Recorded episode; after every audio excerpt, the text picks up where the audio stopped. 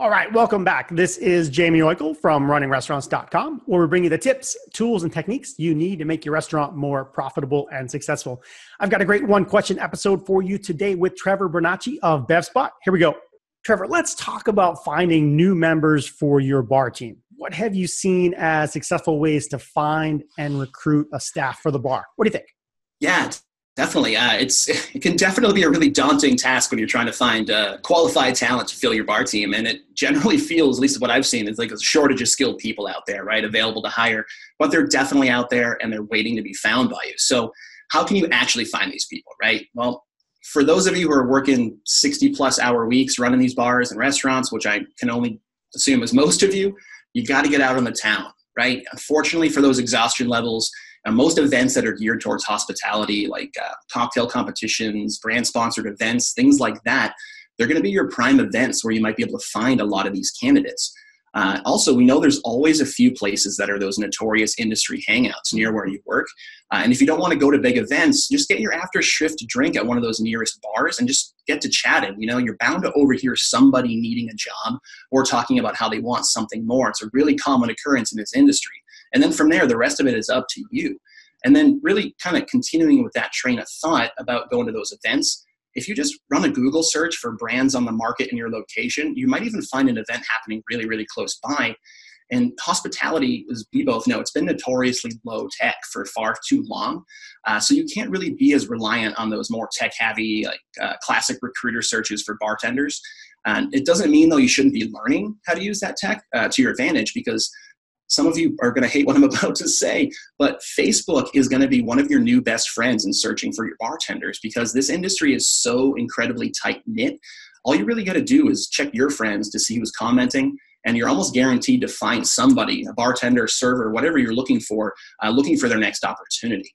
And uh, really, you got to get out there and market those job postings well and creative, uh, creatively. So whether you're just using a, a plain old "we're hiring" sign in your window, or you're putting up posts on Craigslist, uh, LinkedIn, and Indeed.com, uh, more and more people are responding to those really creative and easily accessible kind of adverts and things like that. So you could even purchase space if you're really hard up. You could purchase space on Facebook and just pay for certain keywords to show up, you know, attached to your business that make you kind of pop out a little bit more in that search engine. And and your bartenders might not be using tech that often but i guarantee you they're using they're using facebook they're using instagram especially if they're proud of what they're doing they're going to be snapping all kinds of photos of those cocktails that they're creating.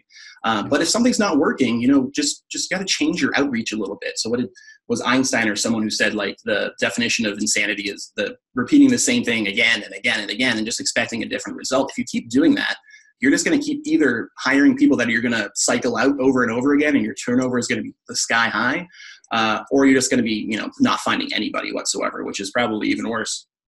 Yeah, what I what I like about what you um, what you covered there is three, four, five different concepts there, not not just relying on one thing. So you talked about events, going to Hangouts, uh, using um, technology in terms of apps and so forth.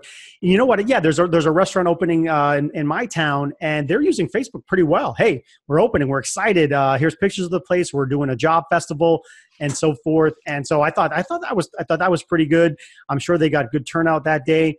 Uh, and so I, I, do I do think using social media now can be a, definitely a good way to do it because if you're looking for a gig, um, you can you can also you can poke around yourself, but obviously your friends start to know you're looking for a job, and they, and they could say, hey, I saw that that place is uh, looking for a thing on Facebook. So yeah, definitely use social media to your advantage, and and, and also the idea of always be recruiting.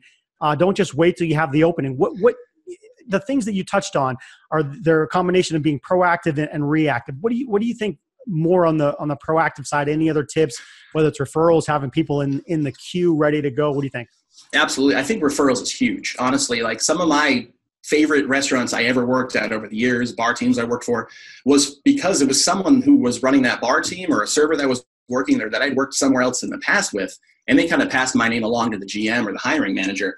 Um, that really is one of the best ways to, and we kind of we can kind of go back to culture on this one too. Is that if you know that person is one of your rock star like servers, bartenders, one of the anchors of your staff, and they're vouching for someone else to bring onto that team, stands to reason it's at least worth a conversation to kind of get out in front of that uh, and see if you can't kind of take on more of those resources as far as like the P&L goes at the restaurant. it's sometimes worth it. You know, get that person waiting in line. Maybe you can only offer them three shifts a week at the beginning, but if they're the right person and they're willing to stick it out, they'll be there until they can get that full time spot. Right. Good. Yeah. We, so so we, we talked about a lot of good tips here for finding staff. And listen, it, it, there's no question that there's a shortage of, of hospitality folks out there. Labor market is tight, so you do have to do these things and be creative. Uh, Trevor, you guys are in the uh, the bar and restaurant management space. Uh, t- talk about BevSpot. Where can they find you? What can they look for? Yeah, absolutely. If anyone just heads right to bevspot.com, just B-E-V-S-P-O-T.com, they're going to find hundreds of blog posts we have there helping out the industry, free resources, free tools. You can even schedule a 15-minute chat with one of our team members just to kind of get a deeper dive into what the software could do for you. Uh, inventory management, ordering uh, assistance, you know, POS balancing, things like that. Really shining a light on the areas of your bar program that you maybe not uh, have, aren't familiar with looking at before. Sure. Awesome. Appreciate that. Folks, that was Trevor Bernacci of BevSpot. You can find uh, more about them on the web at www.bevspot.com. And for more great resources for restaurant owners and managers, head over to runningrestaurants.com. You can find tips on marketing, service, people, tech, and more. We'll see you next time. Thanks.